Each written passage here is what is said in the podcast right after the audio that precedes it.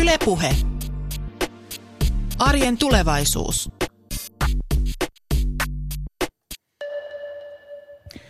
Avataanpa tämänkertainen lähetys muutamilla isohkoilla numeroilla. Sokkialoitus voi olla ihan hyvä herätellä siitä, mistä kohta puhutaan ja mitä pitäisi ehkä kenties tehdä. RT-rakennusteollisuus on siis tällainen rakennusalan yritysten, elinkeinopoliittisten ja teknisten työmarkkina-asioiden edunvalvoja ja he muun muassa laskee tällaista asiaa kuin korjausvelka. No, öö, Suomessa on noin 88 000 asunto-osakeyhtiötä, niissä on noin puolitoista miljoonaa asuntoa ja asukkaitakin reilut 2,5 miljoonaa, eli lähes puolet suomalaisista. Tämä edustaa 15 prosenttia kansallisvarallisuudestamme tämä. Ja nyt kun tähän lätkästään tämmöisiä tietoja, että laiminlyötyjen korjausten määrä Suomessa on 30-50 miljardia euroa, kun koko Suomen rakennuskannan arvo on arvioita noin 350 miljardiksi euroksi, niin päästään semmoisiin lukemiin, että huh huh. Ylepuhe. Maanantaisin kello kolme. Arjen tulevaisuus. Toimittajana Jarmo Laitaneva. Tänään keskustellaan siis siitä arjen tulevaisuudessa, mikä muuttuu kiinteistön pidossa ja mikä muuttuu isännöinnissä. Tervetuloa Isännöintiliiton toimitusjohtaja Tero Heikkilä. Kiitoksia. Ja Kiinteistöliiton kehityspäällikkö Jari Virta. Kiitos. Tässä kohta kuullaan myöskin hypoteekkiyhdistyksen pääekonomisti Juhana Proterusta. Hän kertoo aivan uunituoreesta asuntomarkkinakatsauksesta. Käydään myöskin hänen kanssaan läpi vähän tulevaisuuden näkymiä asumisen asuntokaupan suhteen. Ja häneltä on myöskin tulossa teille kysymyksiä, mutta sitä ennen lähdetäänpä purkamaan tätä aihettamme. Aloitettiin tuossa vähän isolla numerolla, eikä mennä enempää näihin valtaviin miljardeihin, kymmeneihin miljardeihin, mutta käydään läpi ihan lyhyesti sitä, että ketä te edustatte, kun puhutaan kiinteistöliitosta ja isännöintiliitosta, niin kenenkä suulla puhutte ja kenenkä asialla esimerkiksi kiinteistöliitto Jari Virta on? No, voisin aluksi kertoa siitä, että mikä tämä kiinteistöliitto kaiken kaikkiaan on, niin – Kiinteistöliitto on kiinteistön omistajien edunvalvonta ja kiinteistöalan asiantuntijaorganisaatio. Tähän liittoon kuuluu asunto-osakeyhtiöiden lisäksi kiinteistöosakeyhtiöitä, asuinvuokratalojen omistajia ja vuokranantajia. Taloyhtiöitä meillä on noin rapiat 26 000 kappaletta. Se, mitä me tarjotaan jäsenille, on pääasiassa lakineuvontaa, energianeuvontaa, talous- ja veroneuvontaa sekä työsuoreneuvontaa. Palvelut on tarkoitettu jäsenyhtiöiden hallituksille, isännöitsijöille sekä tilin ja toiminnan tarkastajille. Toki meillä on myös taloyhtiön osakkaille palveluita ja nämä on pääasiassa niin sanottuja sellaisia maksullisia palvelu, palvelutarjontaa. Liitto järjestää myös jäsenilleen tällaista koulutustoimintaa. Meillä on 23 alueellista yhdistystä, jossa järjestetään juridiikkaan, talouteen ja tekniikkaan liittyvää koulutusta ympäri Suomen. Ja voitaisiin sanoa sillä tavalla, että meidän koulutustarjonta on tällä hetkellä ehkä Suomen kattavinta. Mitä tulee tähän kiinteistönpitoon? Kyllä. Mm, kyllä. No entä sitten Isännöintiliiton toimitusjohtaja Tero Heikkilä? No joo, kyllähän me ollaan suomalaisia varten, että suomalaiset maksaa meidän palkat enemmän tai myöhemmin, että to, toki me edustetaan tietenkin liittona isännöintialaa ja isännöintiyrityksiä ja, ja yritetään auttaa alaa parempaan palveluun ja sitä kautta niin, että suomalaiset asunnonomistajat ja asukkaat vois, vois paremmin. että siinähän se meidän kiteytetty tarkoitusperä on. No pientaloissa kuitenkin löytyy näitä tämmöisiä asunto-osakeyhtiön malleja, mutta onko niin, että nyt kun tänään keskustellaan näistä asioista, niin omakotitaloasujat jää jonkin verran vähän niin kuin ulkopuolelle tästä kuviosta? Niin kyllähän tässä on kahdenlaista tai kolmenlaista asumismuotoa on asua, asua vuokralla jonkun toisen omistusasunnossa tai sitten jakaa tämä omistusasuminen kahteen mm. on, on tota, yksin, yksin tota eläjiä siinä mielessä, että pystyy itse kantamaan täyden vastuun siitä asumis, asumisesta ja asunnosta siellä omakotitalossa. Myöskin saa tehdä päätökset niin kuin itse haluaa ja sitten jää jäljelle tämä yhteisasumismuoto – asunto-osakeyhtiömalli nyt pääsääntöisesti, jossa sitten kannetaan vastuu yhdessä ja joudutaan sitten yhdessä myöskin tekemään päätökset ja kestämään ja kärsimään ja nauttimaan muiden seurasta sitten koko 24-7. Niin siis 2,6 miljoonaa suomalaista asuu näissä asunto-osakeyhtiöissä. Että kyllä tässä niin kuin enemmistöä kuitenkin nämä asiat koskettelevat. Tässä ajassa aina puhutaan siitä, että kaikki on muutoksessa ja, ja, ja tämä murroksen tietysti voi, vauhti voi olla aika kovakin ja, ja se syy, syy tietenkin voi olla mikä tahansa. Digitaalisuus on ollut tämmöinen yksi asia ilmastonmuutoksesta, jotkut puhuvat väestörakenteen nopea muuttuminen. Tässä on paljon tämmöisiä asioita, mutta jos te puhutte omasta toimialastanne, niin mitä tota, jos vertaa vähän vaikka historiaan, puhutaan tästä päivästä ja puhutaan tulevaisuudesta, niin minkälainen tuo muutosvauhti on tällä hetkellä vaikka kiinteistönpidossa? Kyllä mä näkisin, että se on aika suuri tuo muutos. Sanotaanko ne, että sen pitäisi olla suuri, jos ajatellaan, että mitenkä taloyhtiöitä tällä hetkellä ylläpidetään. Me tiedetään noista korjausrakentamisbarometrin kyselyistä esimerkiksi se, että tämä taso on melko heikko. Siinä olisi paljon parantamisen varaa ja mä toivoisinkin, että taloyhtiöiden hallitukset ottaisi tästä niin kuin ruorin ja lähtisi viemään asioita eteenpäin, ettei tarvitse sitten – muunlaisia järjestelyjä lähtien viemään tuonne markkinoille. Niin se tuo korjausrakentaminen taitaa olla se, ehkä se isoin kakku nyt tässä, minkä, minkä ympärille mekin joutaan pyörimään. No kyllä mä näkisin, että korjausrakentaminen, mutta se kuitenkin lähtee sieltä kiinteistön ylläpidosta, jota sitten taloyhtiön hallinto pyörittää. Ja sanotaanko sillä tavalla, että siellä kiinteistön ylläpidossa tehdyt valinnat määrittelee aika pitkälle sitten siellä tulevissa korjaushankkeissa ne toimenpiteet, joita siellä ylipäätänsä voidaan tehdä. Eli kyllä sinne kiinteistön ylläpitoon pitää panostaa, jotta saadaan asumiskustannukset pidettyä riittävän tasaisina ja ennustettavina. Joo, nyt sanot tuon taikasanan asumiskustannukset. Öö, tota, se, on, se on nyt ehkä se kaikkein kinkkisin juttu. Se koskettaa jokaista suomalaista asupahan sitten miten tahansa. Ehkä veneen alla pääsee halvemmalla, mutta on yleensä ottaen, onko tämä yleensä edes hallittavissa oleva yhtälö? Kyllä se on hallittavissa ja jos ajatellaan niin taloyhtiötä esimerkiksi ylläpidon osalta, niin tällainen suunnitelmallinen kiinteistönpito, jota me pidetään niin erittäin tärkeänä – on se avainsana siihen, miten niitä asumiskustannuksia pystytään ennakoimaan. Hmm. Jos ajatellaan sitä, että jos hallinto etukäteen selvittää, minkälaisia korjaustarpeita on tulon päällä tulevina vuosina, tehdään taloyhtiön kunnossapitosuunnitelma, niin siitä pystytään arvioimaan asumiskustannuksia seuraaville 50, 15, 20 vuodelle. Ja näin myös asukkaat, osakkaat pystyy näkemään, että miten ne asumiskustannukset, asumiskustannukset kehittyy ja pystytään myös omaa taloutta suunnittelemaan muunkin kuin asumisen lisäksi. Mutta tämän lisäksi mä näkisin tärkeänä myös sen, että tässähän on kysymys myös kiinteistön arvon säilyttämisestä. Versus siihen, että jos meillä on suunnittelematon kiinteistönpito – siellä ei selvitetä etukäteen tulevia korjaustarpeita. Remontit tulee yllättäen eteen ja tarkoittaa sitä, että asumiskustannukset tulee heilahtelemaan hallitsemattomasti, ei pystytä ennakoimaan niitä. Ja pahimmassa tapauksessa käy jopa niin, että pääsee muodostumaan tällaisia isoja kosteus- ja homevaurioita, jotka aiheuttaa jopa sellaisia tilanteita, että kun se putkiremontti on edessä, niin joudutaankin sitten ehkä purkamaan koko talo, kun huomataan tässä selvitysvaiheessa, että täällä onkin huomattavasti enemmän näitä vaurioita kuin se pelkkä putkiremontti oli niin kuin mm. alun perin edellyttänyt tai kertonut. Niin jos tätä vähän yksinkertaistaa, niin, niin kyllä se on selkeästi osoitettu, että tämmöinen jatkuva suunnitelmallinen tekeminen tehdään, ää, pidetään määrätietoisesti tiettyä tasoa yllä, niin se säästää pitkässä juoksussa sitten kokonaisinvestointimenoja, kokonaisrahamenekkiä, että silloin kun joudutaan leikkaa tai paikkaa korjauksia tekemään, niin tehdään aina nopeasti. Usein vanhoissa kiinteistöissä vakuutuksetkaan ei enää toimi, niin siitä, siitä vaan yksinkertaisesti tulee niin kuin kalliimpaa. Onko teillä, uskallatteko sanoa yhtään tämmöisiä prosentuaalisia lukuja tässä nyt vähän niin kuin pyöritellään tai pyöritään tämän käsitteen ympärillä, että minkä verran taloyhtiöllä on tämmöistä suunnitelmasta kiinteistön pitoa ja minkä verran ei? Kuinka moni suomalainen asunto-osakeyhtiö on tämmöinen vastuullinen toimija? Joo, hyvä, hyvä, hyvä kysymys. Tunnustan, että en, en, en tiedä. Ja Uskaltaako mennään, tehdä arvauksia? Mennään vähän tietenkin määrittelykysymykseen, että missä menee suunnitelmallisen taloyhtiön niin kuin raja.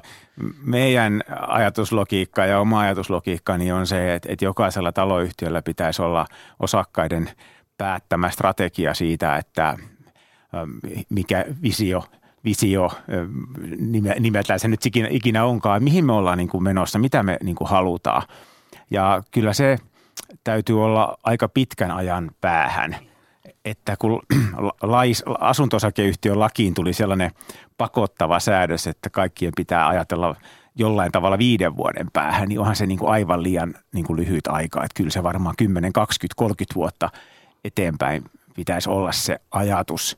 Niin kuinka monella taloyhtiöllä Suomessa on sellainen ajatus siitä, että mi, mihin, missä me ollaan 30 vuoden päästä, niin ei niitä kauhean montaa varmaan, varmaan niin kuin löydy. Mutta sellaisia jo, jo, jotka ajattelee kymmenen vuoden päähän ja ovat sen identiteettinsä päättäneet, että mitä haluavat, niin, niin niitä ehkä jo löytyy ja sitten sen jälkeenhän siihen sitten rakennetaan se tekninen suunnitelma siitä, että minkälaisia korjauksia tehdään ja koska. Sen, ver- sen verran voisin sanoa, että vaikka mullakaan sitä kristallipalloa ei ole, ole tuota, niin, mutta meillä korjausrakentamisparometrin kyselytuloksista nähdään, että noin 13 prosentilla meidän jäsenkunnan taloyhtiöistä on olemassa kiinteistöstrategia. Se on varsin pieni osuus. 13 prosentilla Kyllä. Vaan meidän no jäsenkunnasta. Meidän jäsenkunnasta. Jos ajatellaan sitten tuolta syrjäseudulta pienempiä taloyhtiöitä, niin mä veikkaan ja väitän, että se prosenttiosuus on vieläkin pienempi. Ja nämä ehkä on sitten niitä haasteellisia kohteita tulevina vuosina. Mutta se, mitä on sitten kiinteistön ylläpidon osalta niin kuin strategian lisäksi nämä kunnossapitosuunnitelmat ja kunnossapitotarveselvitykset, niin niistähän meillä on myös barometrituloksia – ja jäsenistöstä noin 60 prosenttia on tehnyt tai teettänyt taloyhtiössä tällaisen kunnossapitosuunnitelma tai kunnossapitotarveselvityksen. Eli sekin on kuitenkin melko alhaisella tasolla ja siinä on kyllä skarppaamisen para, varaa niin kuin aika lailla.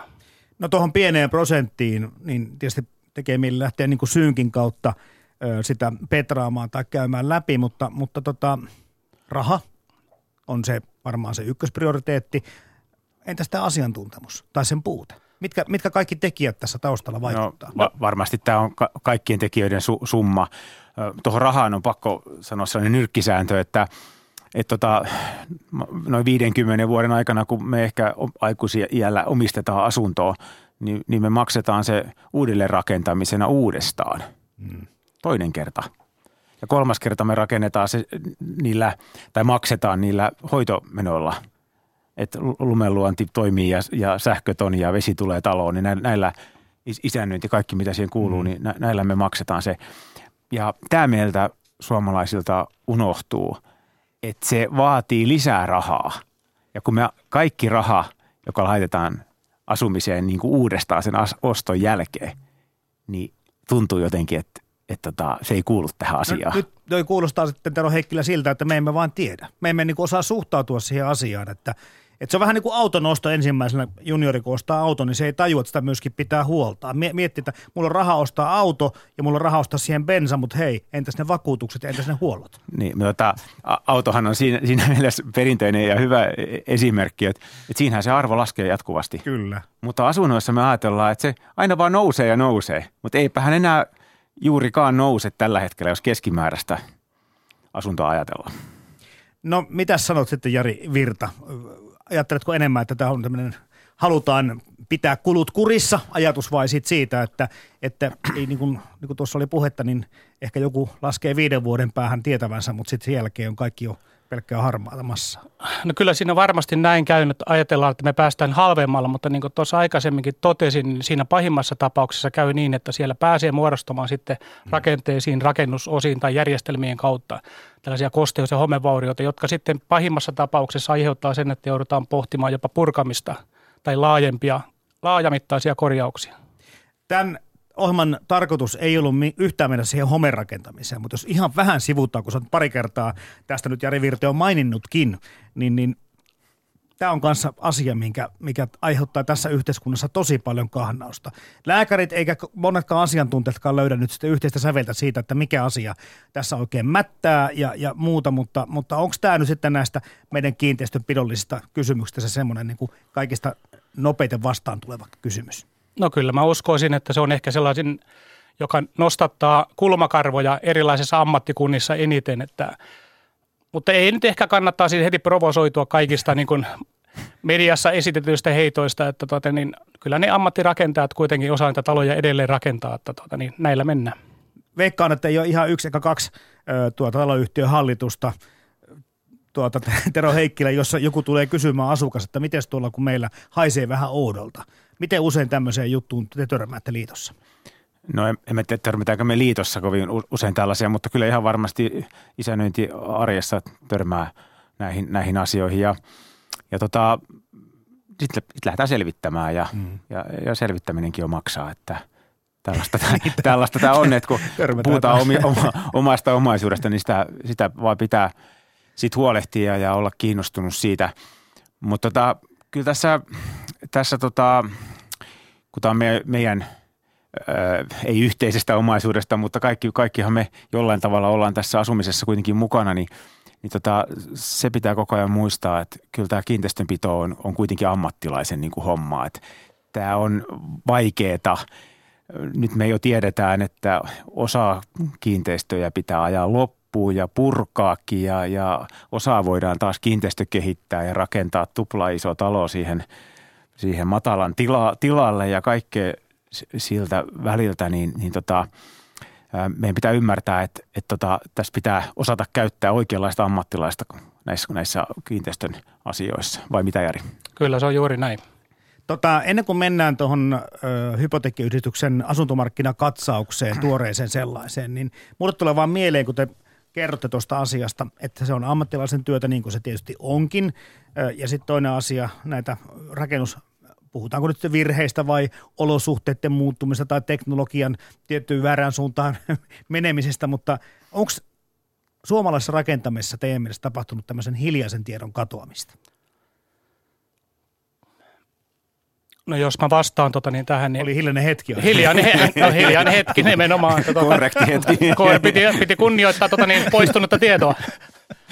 Kyllä siellä saattaa näinkin olla, että tuota, niin mä veikkaisin, että nyt kun rakennusmestarikoulutus silloin aikoinaan lopetettiin, niin sen, sen myötä sitten niin suuri, suuri tietomäärä tästä hiljaista tietoa kyllä valui tuolta työmailta tuota, niin eläkepäiville, ihan ansaituille sellaisille, mutta tuota, niin, kyllä varmasti näin on, että hiljaista tietoa on kadonnut.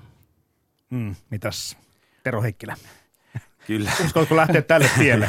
kyllä, kyllä, kyllä varmasti näin oli ja, ja tota, muistan, oliko tässä viime viikolla vai koska jonkun median otsikon siitä, että, että tota, kauppalehti taisi otsikoida näin, että nyt, nyt alkoi pilotti, jossa asunnot luovutetaan virheettöminä. No niin, joo, nyt, aikakin. Nyt on aikakin, aikakin jo pikkuhiljaa. Neljä kertaa vuodessa hypoteekkiyhdistys ottaa tämän asuntomarkkinakatsauksensa ja, ja nyt se on juuri ilmestynyt ja otetaanpa tässä sitten yhteys pääekonomisti Juhana Proterukseen. Hän kertoo lähinnä, että mihin suuntaan tällä hetkellä asuntomarkkinat kurkottelevat, mitä sillä tapahtuu, mutta myöskin luo katsausta myöskin tulevaisuuteen. Ylepuhe. Arjen tulevaisuus.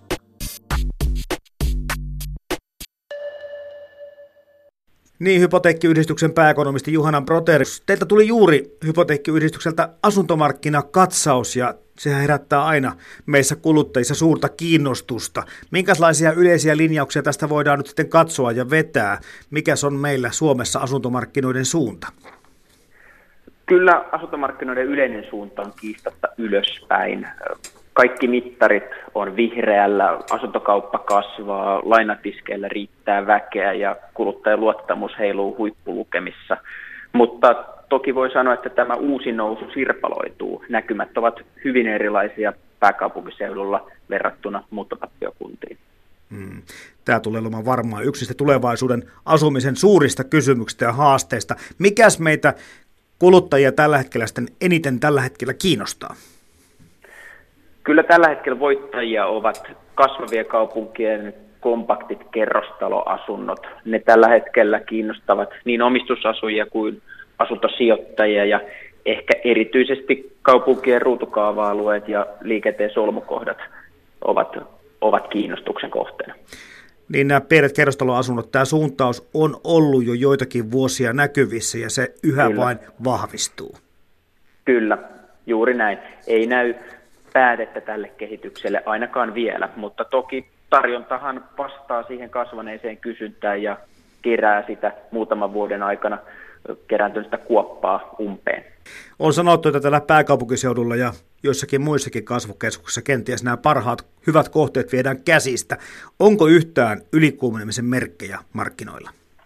No voi sanoa, että, että tämmöiset perinteiset kuumemittarit ei kerro asuntokuplasta, mutta ei ne toisaalta kerro mistä erityisestä asuntoalestakaan. Eli sillä tavalla asuntomarkkinat on aika hyvin tasapainossa tällä hetkellä, mutta toki tässä tarkkana kannattaa olla ja, ja erityisesti asuntomarkkinoilla yksittäisten kohteiden hinnoittelu voi aina, aina vaihdella hyvinkin paljon.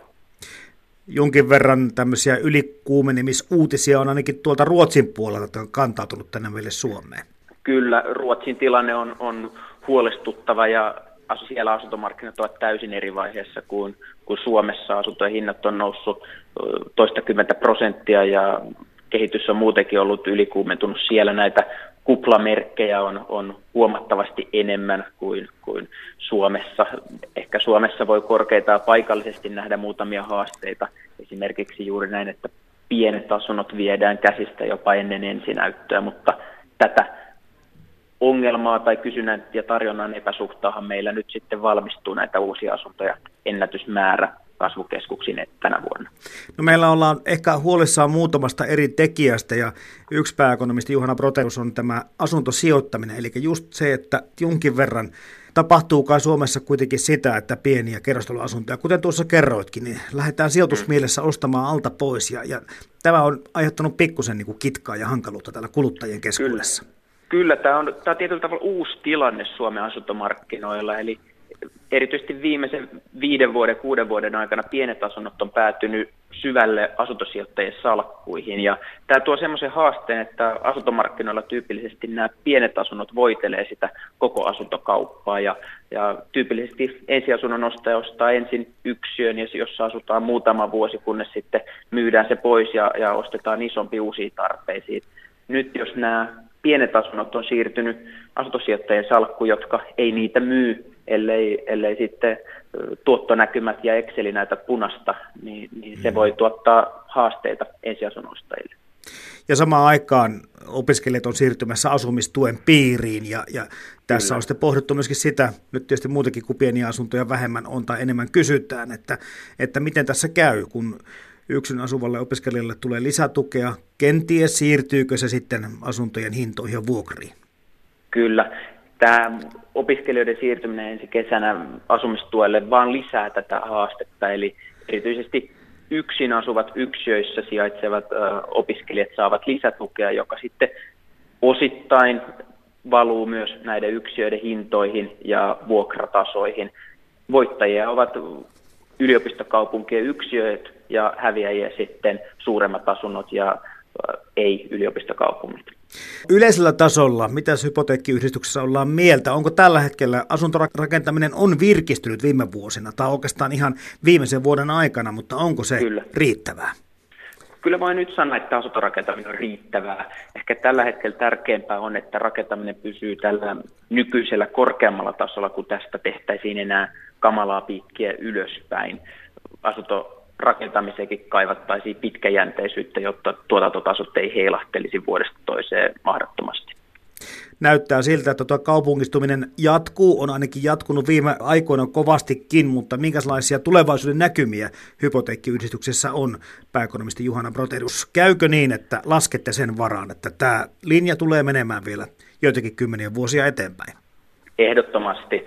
Kaupungistuminen on Suomessa noin 10-15 vuotta esimerkiksi länsinaapurien Ruotsia jäljessä. Ja Ruotsissakin kaupungistuminen jatkuu yhä edelleen. Kyllä tässä vielä on kaupungistumisella paljon, paljon matkaa kuljettavana, ei siihen nopeaa muutosta taaksepäin tule. Yksi hyvä huomio on se, että digitalisaatio, jota on odotettu, että se helpottaisi syrjäseutuja, koska etätyötä pystyisi tekemään laiturinnokosta, niin on itse asiassa vaikuttanut täysin päinvastaisella tavalla – digitalisaatio, erinäköiset appit ja, ja ravintolapäivät, ruokalähetykset ja jakamistalous ovat tehneet ha- kaupungista vaan houkuttelevampia ja sitä kautta lisänneet näiden elinvoimaa. Eli ei digitalisaatiostakaan näytä tuleva syrjäseutujen pelastaja. No tuossa jo vähän viittasin tuonne Ruotsin tilanteeseen. Jos täällä Suomessa tosiaankin tullaan 15-20 vuotta jäljessä monia muita Euroopan mm. suurkaupunkeja. Ja nyt kun mennään tähän pienten asuntojen kysynnän kasvuun, niin käykö tässä niin, että edelleenkin tulee sitten hinnat täällä Suomessa kasvamaan ja nousemaan? Todennäköisesti hinnat nousee suurin piirtein ansiotason tahdissa tästä, jos katsotaan useampia vuosia eteenpäin, mutta toki siellä polarisaatiota tapahtuu ihan edelleen, mikä, mikä näkyy ihan viimeisimmissäkin asuntojen hintatiedoissa. Pääkaupunkiseudulla hinnat nousee kaikkein voimakkaimmin ja sitten syrjäseuduilla asuntojen hinnat laskevat yhä edelleen. Ei olla tietyllä tavalla löydetty pohjaa ihan vieläkään. Hmm. Onko meillä mitään keinoa täällä Suomessa iskeä takaisin tähän syrjäseutujen kiinteistöjen arvon laskuun? Tietyllä tavalla Suomessa ehkä tuudittauduttiin ajatukseen, että, että asunto ei ole riskisijoitus missään päin Suomea missään tilanteessa ja, ja se ehkä oli vähän harhakuvitelmaa ja kyllä asun, asunnon omistamiseen ja arvokehitykseen liittyy samalla tavalla haasteita ja, ja kysymysmerkkejä kuin kaikkien muidenkin omaisuuserien. Nyt se on näkynyt näillä syrjäseuduilla. Toki se on niin, että mitä pienempi kaupunki, mitä harvemmat on ne elinkeinot, mitä siellä elättää, riskit ovat suuremmat ja ei tällaiselle kaupungistumiselle megatrendille, joka jyllää ei vain Suomessa, vaan koko maailmassa, niin ei siihen oikein tehokkaasti pysty vastaan sanomaan. Toki sitä voi helpottaa ja loiventaa, mutta ei tuulimyllyjä vastaan kannata lapata tietyllä tavalla hyvää rahaa huonon perään. Meillä on myöskin perinteisesti uskottu siihen, että se asuminen tai oma asunto kannattaa omistaa. Yli puolet suomalaista on asunut pitkään omistusasunnossa. Se on vähän tuo omistusosuus laskemassa asujien keskuudessa. Miltä tämä buumi näyttää? Tuleeko tämä, tämäkin kehitys sirpaloitumaan tulevaisuudessa? Varmaan pientä muutosta saattaa olla, mutta tuskin mitään radikaalia. Olin tuossa viime vuonna Norjassa asuntomarkkinaseminaarissa, missä, missä Norjassa on tällä hetkellä vahva omistusasuntobuumi käynnissä ja samahan meillä Suomessa kertoo kaikki kyselytutkimukset. Ihmiset pääsääntöisesti haluaa asua omistusasunnoissa, mutta ehkä tulevaisuudessa tällaiset välimuodot lisää kiinnostusta. Pystyy samassa asunnossa ensin asumaan vuokralla, sitten osaomistuksessa ja, ja lopulta omistusasunnossa tai, tai sitten ikääntyessä toisinpäin ja hyödyntää siihen asuntoon kerääntynyttä varallisuutta siirtyessä omistusasunnosta kohti vuokra-asuntoa ilman, että tarvitsee välttämättä rupea, rupeamaan muuttamaan ja myymään asuntoa. Niin tämmöisiä erilaisia vaihtoehtoja on sanottu ilmestyvän markkinoille, mutta vielä niitä oikein Suomessa ei ole nähty, mutta ehkä jotenkin vuosien kuluttua. Juuri näin. Se vähitellen ottaa tulta siipien alle, mutta toki se edelleen hyvin pieni, pienimuotoista. No meillä on täällä studiossa sitten vieraana toimitusjohtaja Tero Heikkilä Isännöintiliitosta ja Kiinteistöliiton kehityspäällikkö Jari Virta. Me kohta keskustellaan lisää heidän toimialojensa muuttumisesta, mutta millä tavalla Tuleeko mieleen pääekonomisti Juhana Proterus sinulle jotakin sellaista, minkälaisia haasteita näet nimenomaan tämän isännöinnin tulevaisuudessa tai tämän kiinteistön pidon tulevaisuudessa? No ehkä kiinteistöliitolle vaikea kysymys, johon ei, ei välttämättä itselläkään mitään hopealuotia tai yksinkertaista vastausta ole, mutta, mutta kysymys, miten, miten kiinteistöliitto ratkaisee tämä asuntomarkkinoiden polarisaation haasteet syrjäseudulla. Monilla alueilla alkaa asunto osake uhkaa hapantua käteen vähän samalla tavalla kuin golfosakkeet tässä menneenä vuosikymmeninä, eli omastaan ei välttämättä pääse edes ilmaiseksi eroon. Tämä on, on toki haastava kysymys ja, ja siihen ei oikein mitään yksilitteistä vastausta tahdo löytyy, mutta sille ei, vaikka vastaus on vaikea, niin ei silmien alta ummistaa. Ja isännöintiliitolle ehkä voisi heittää sellaisen pallon, että miten isännöitsijät saisi ottamaan vastuun johtavansa kiinteistön taloudellisesta kehittämisestä. Ja tällä en tarkoita vain kulujen minimointia, mihin monesti huomio menee, vaan erityisesti sen arvon nostamiseen. Kuten tuossa aikaisemmin puhuttiin, asunto on suomalaiselle suurin varallisuuserä ja hyvin hoidettu ja johdettu kiinteistö nostaa arvoaan.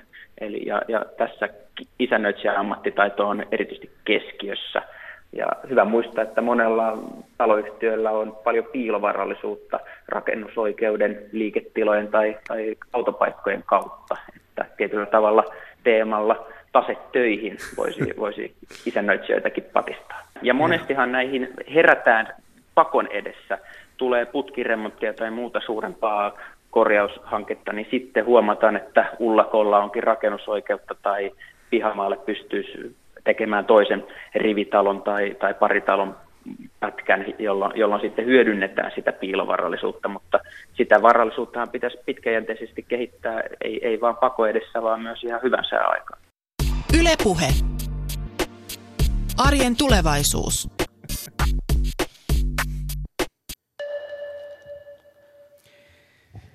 Siinä hypoteekkiyhdistyksen pääekonomisti Juhana Broterus kertoi omia tai hypoteekkiyhdistyksen näkemyksiä tulevaista asumisesta, mutta kyllä tuli teillekin hyvät herrat siinä niin kuin melkoiset kysymykset tai haasteet.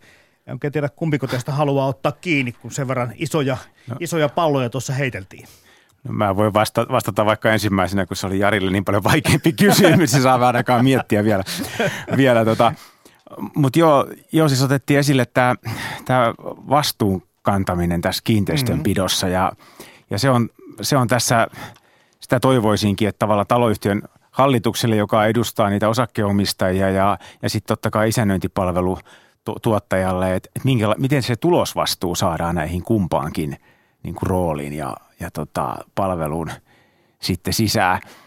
Et kyllähän se, se on ehkä tämän järjestelmän ehkä sellainen ainoa heik- heikkous, ei mitenkään este hyvälle palvelulle, mutta että kantaako nyt sitten osakkeenomistajat hallitus vai isännöinti sen kiinteistönpito vastuun. Ja niin kuin aikaisemmin sanoin, niin sitä vastuuta pitäisi siirtää enemmässä määrin ammattilaisille ja niin kuin Proterus tuossa sanoi, niin isännöinti on sen ammattilaisverkoston sitten keskiössä. Että kyllä mä näkisin, että isännöinnille tätä vastuuta kiinteistönpidosta pitää siirtää entistä enemmän ja se luo tietenkin haastetta sitten meidän palveluille.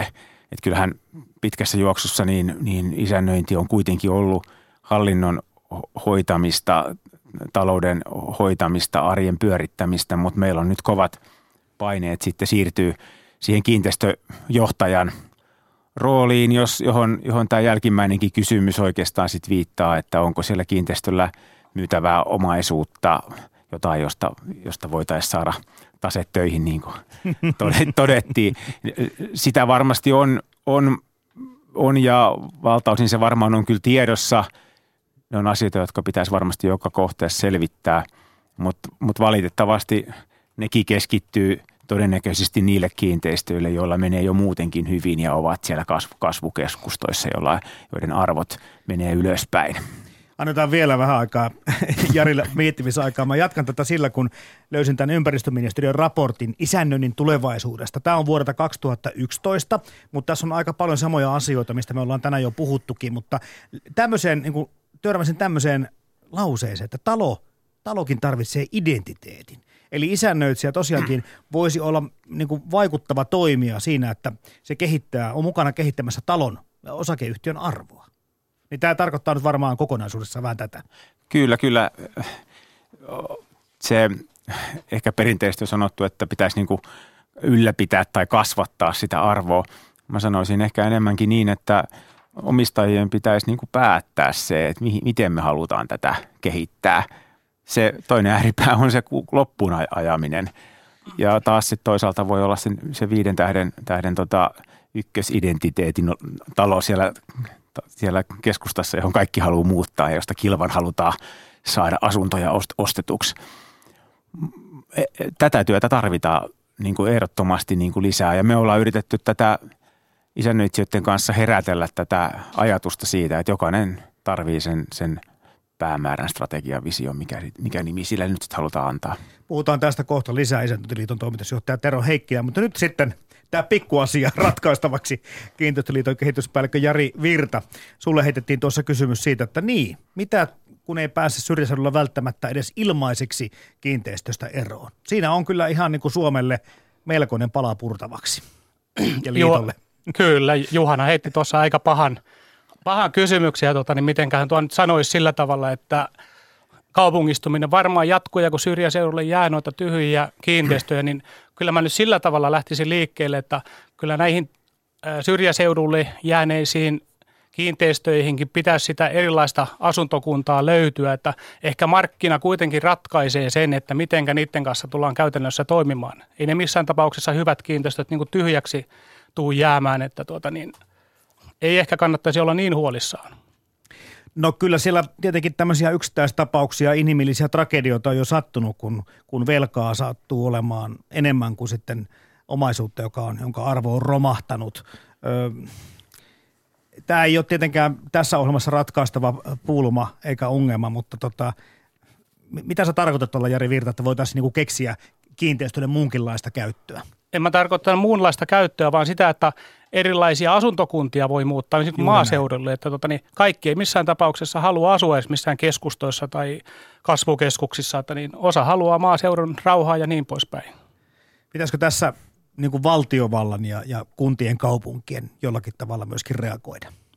En mä usko, että siihen valtiovallan ja kuntien kannattaisi reagoida. Ehkä, val, ehkä kunnat voisivat niin tarjota tällaisia jonkinnäköisiä porkkanoita tiettyjen alueiden osalta, että jos se näyttää siltä, että tietyille alueille kannattaisi niin vähän panostaa, niin näitä alueita varmaan kannattaisi niin miettiä, että mitä sinne tarjottaisiin palveluita ja niin poispäin. Hmm.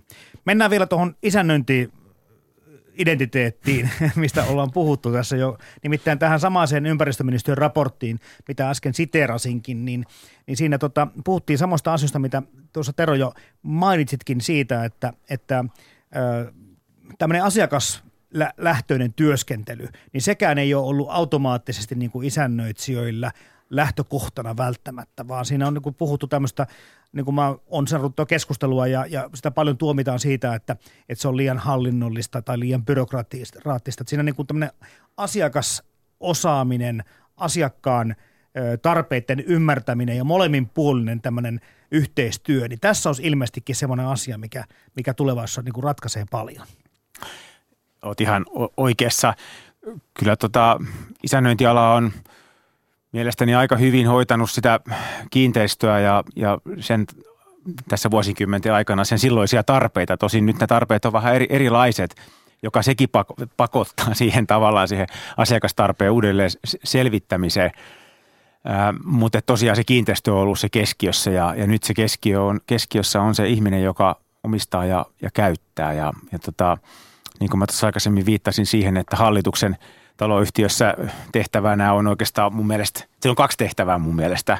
To, toinen on se, että sen pitää tietää, mitä osakkeomistajat haluaa, koska he edustavat osakkeomistajia. Ja, ja sit Mutta toinen... osakkeomistajat eivät välttämättä tiedä, mitä he haluavat. No se, se, se, sekin on varmaan iso, iso ongelma. Ja meidän niin kuin lääke siihen on, että, että tota, ei sitä missään yhtiökokouksissa eikä pihaparlamenteissa tätä asiaa selvitetä, vaan kyllä sen kotitalon – tota, tulevaisuus pitää selvittää jollain tavalla niin kuin kysy, kysy, kysymällä jokaiselta ihmiseltä e, erikseen ja sen takia me nähdään, että jokaisesta tämmöinen omista, omistamisen kysely pitäisi tehdä jokaisessa yhtiössä, jossa sitten selvitetään sitä tahtotilaa siinä yhtiössä. Mutta e, eikö sekin ole niin tällainen tietoinen päätös, jos ei tehdä mitään? Totta. Mutta jos se tämä päätös tehdään niin, että kukaan ei vaan ota kantaa mihinkään, niin silloin se ei ole mun mielestä tietoinen päätös jollakin tavalla ne pitäisi kuitenkin niin kuin yhtiökokouksessa kertoa, että jos ei haluta tehdä mitään, niin se on tietoinen päätös kaikille, että silloin on odotettavissa, että esimerkiksi rakenteiden, rakennusosia ja järjestelmien osalta saattaa tulla tietynlaisia ongelmia, että silloin on odotettavissa näitä kaiken näköisiä no. ongelmia, että se, siihen pitäisi ehkä panostaa, että se niin sanottu strateginen päätös tai talon yhteiset toimintatavat olisi ehkä hyvä kuitenkin tuoda esille siellä yhtiökokouksessa, että osakkeen, osakkeenomistajat on tietoisia, että minkälaiseen toimintaan ollaan sitouduttu. Niin. Niin kyllähän to, toinen, mikä oli hallituksen tehtävä, oli sen hyvän isännöintipalvelun valitseminen ja huolehtiminen, että se toimii. Se on hallituksen niin kuin avain, avainpeluri. Ilman sitä hallitus ei voi tulla koskaan menestymään, se on, se on selvä. Ja kyllä varmaan, en tiedä sitten, kun tässä mekin ollaan uhkailtu luvuilla ja huonolla tulevaisuuskehityksellä, että pitääkö sitten isännöitsijä mennä seuraavaan yhtiökokoukseen uhkailumentaliteetillä ja rakennetaan se uhkakuvaskenaario, jos me ei aleta nyt tätä kiinteistöä oikeasti ylläpitämään. Niin siis puolet suomalaista asuu näissä asunto-osakeyhtiöissä. Ja tämä niin kuin liittyy hyvin, hyvin monen elämään. Tietenkin mitä enemmän kaupungissa asuu, niin todennäköisemmin asunto-osakeyhtiössä mahtaa, äh, mahtaa kuulua. Ja tämä asia jotenkin niin kuin, mä en tiedä miten tätä ajattelua niin kuin ulkoistetaan jotenkin niin, että tämmöisiä ikäviä esimerkkejä annetaan, että joku niin. vanhemmat ihmiset vaikka, vaikka tuota asunto miettivät kenties, että kyllä tämä minun elämän kestää että tämmöistä itsekästä ajattelua. En tiedä, pitääkö se paikkaansa, vai onko tämä tämmöinen vaan niin kuin karu esimerkki ja urbaani legenda, että tämmöistä perustetta käytetään siinä vaiheessa, kun pitäisi oikeasti ryhtyä toimimaan. Niin, kyllähän näitä tarinoita kuulee, että justhan me se remontoitiin 30 vuotta sitten, kun me muutettiin tänne, että et, et, et, tota, se kuluu. Ne tä, sitä täytyy vaan tehdä ja se kuuluu asiaan. Mm. Mitkä ne skenaariot? Sitten pitäisikö sen mennä, pitäisikö sen nimenomaan tämän yhtiökokouksen ja isännöin, isännöitsijän ö, laittaa todellakin ne karut lukemat paperille siitä. Meillä Suomessa rakennetaan kai kiinteistöjä kuitenkin vielä toistaiseksi sadaksi vuodeksi. Ja se on kuullut, että 50 vuodeksikin jotakin kiinteistöjä on tehty, mutta kuitenkin tämä, tätä silmällä pitäen niin, niin näyttää, että kerta kaikkiaan ei tämä ehkä romahda, mutta vesi ei pitkään enää nouse tuonne yläkerrokseen, jos ei, ainakaan puhtaana, jos ei jotakin tehdä. Miten se pitäisi tehdä? Kyllä yhtiökokouksessa kannattaa sellainen strateginen päätös tehdä, että halutaanko sitä kiinteistöä kehittää tulevina vuosina vai halutaanko pitää niin taso nykyisellään vai ajetaanko se hallitusti alas.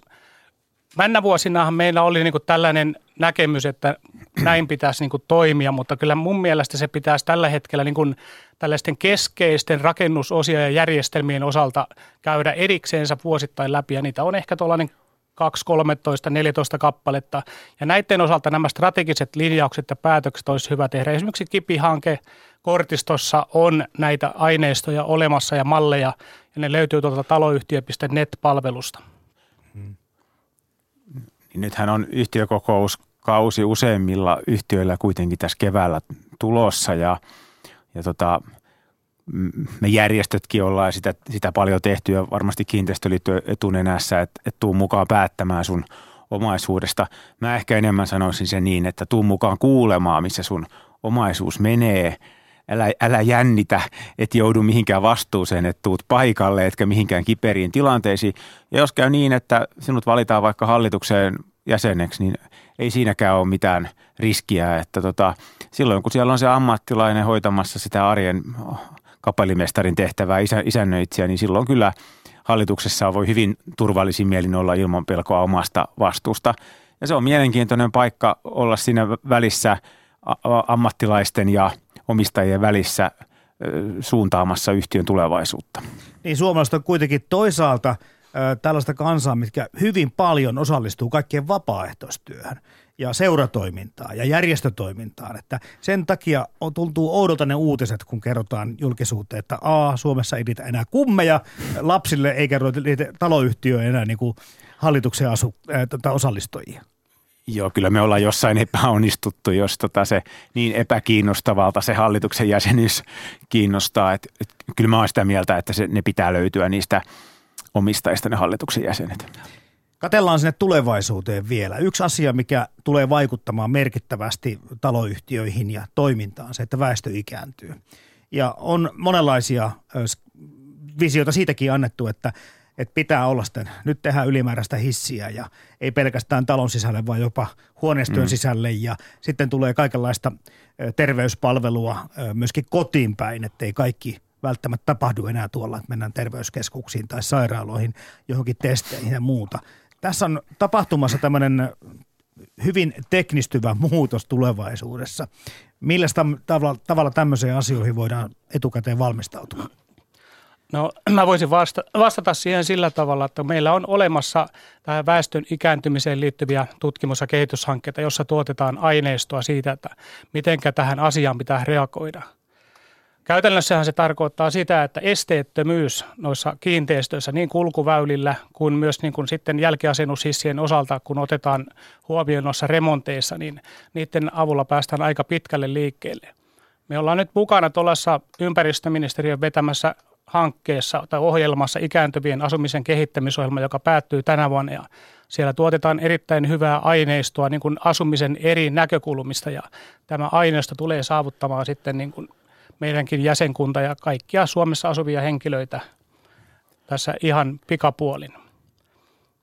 Se, mikä ehkä on vähän ongelmallista siinä mielessä, että tämä esteettömyysasia ei ole tällä hetkellä tuolla taloyhtiössä kauhean hyvällä hapella, jos näitä voidaan sanoa.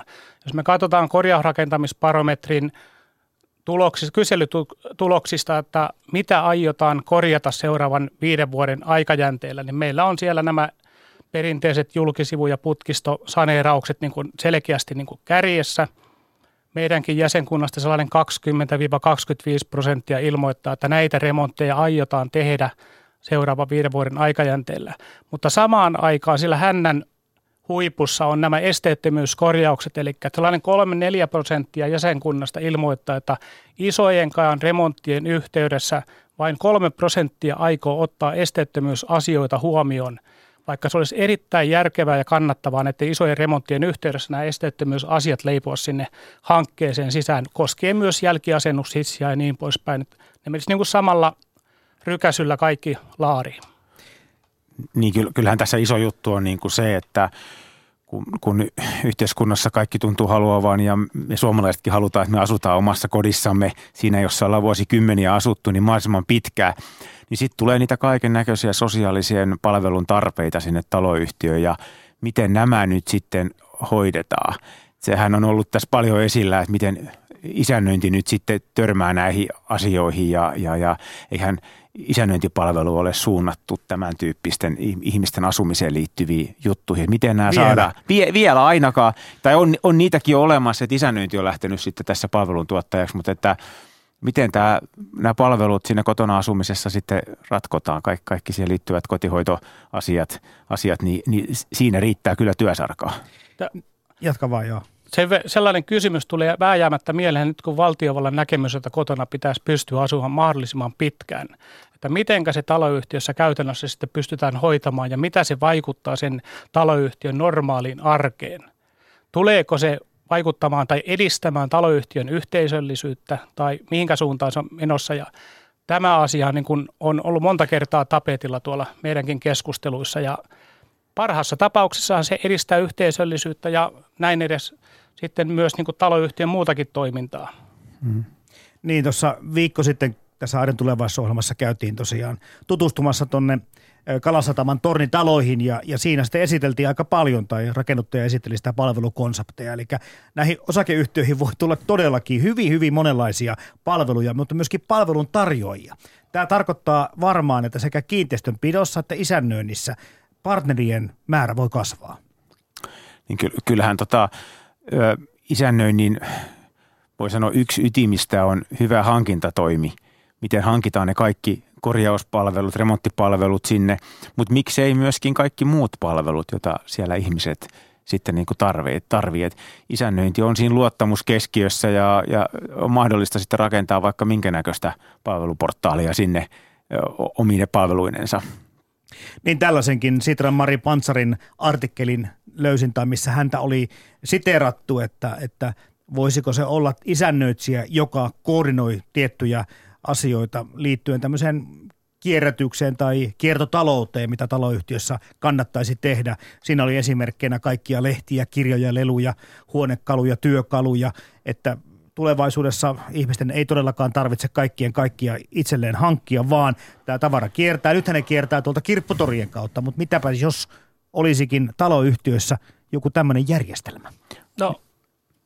Niin kyllä varmasti, anteeksi Jari, tähän, varmasti tämä digitaalisuus myöskin tähän tuo ratkaisuja, että kun taloyhtiöt siirtyy digiaikaan ja, ja keskustelu siellä taloyhtiössä onnistuu hel, helposti muuten kuin tota, heippalappuja laittamalla sinne ilmoitustaululle, niin tota, eiköhän nämä asiat saada sitä myöten ratkettua.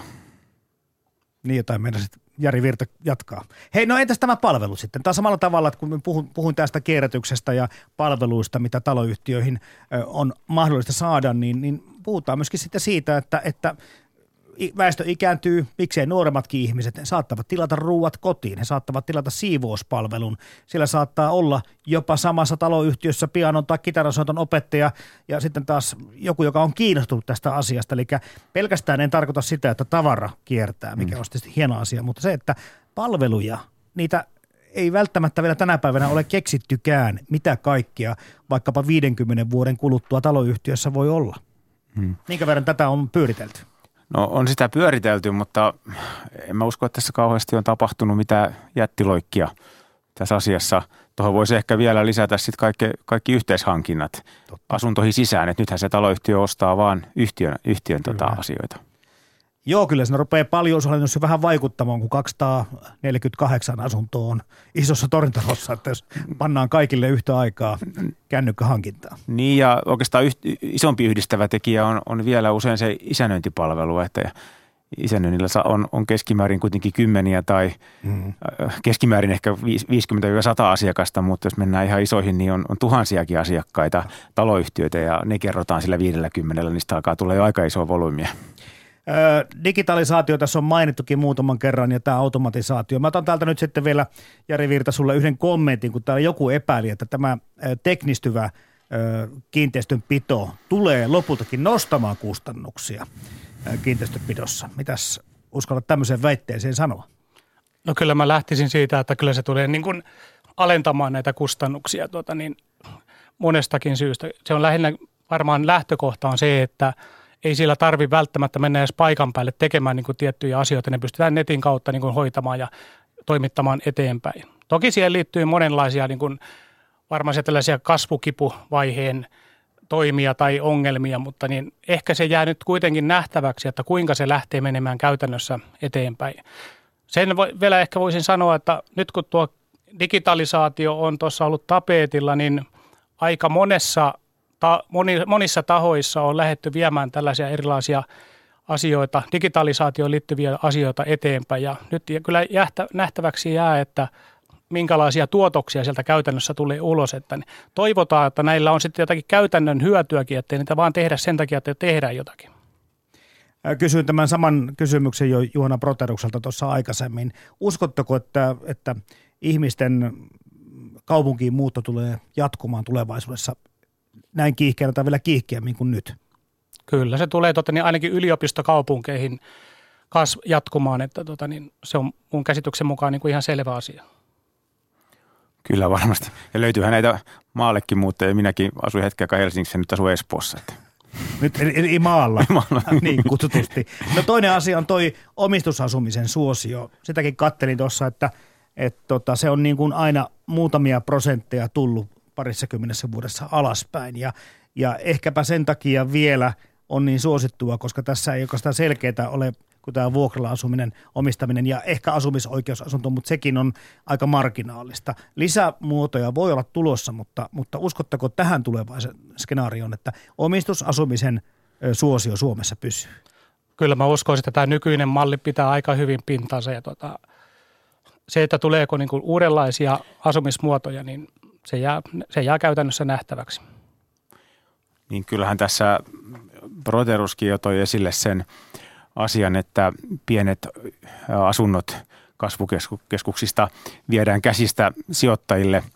Eli kyllä tämä piensijoittajien määrän kasvu tuo lisää volyymia markkinoille, eli, eli tulee lisää ostajia ja toisaalta se tulee nostamaan pienten asuntojen hintaa, kun kysyntää on enemmän – mutta ei myöskään jää pieniä asuntoja enää sitten jäljelle näille ensiasunnon ei ostajille. Eli, eli kyllä siinä mielessä tämä asumismuoto kyllä tulee mun mielestä siirtymään omistusasumisesta vuokra-asumiseen pikkuhiljaa, pikkuhiljaa, pikkuhiljaa.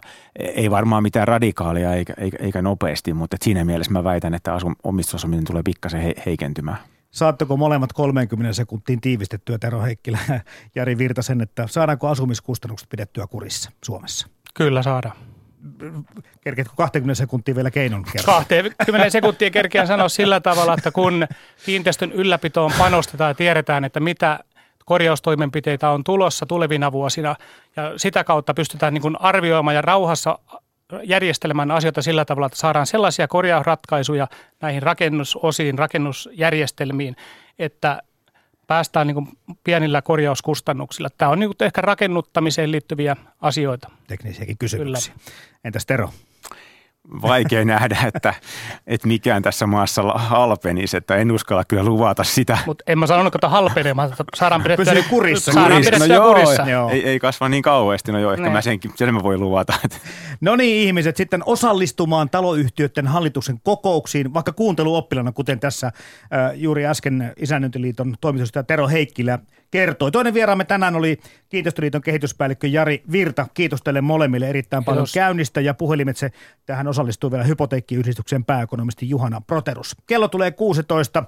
Jarmo Laitanen vaan kiittää tästä. Annetaan sitten Mikko Jylhälle vuoro, koska seuraavana uutisotsikot. Viikon päästä taas. Moi.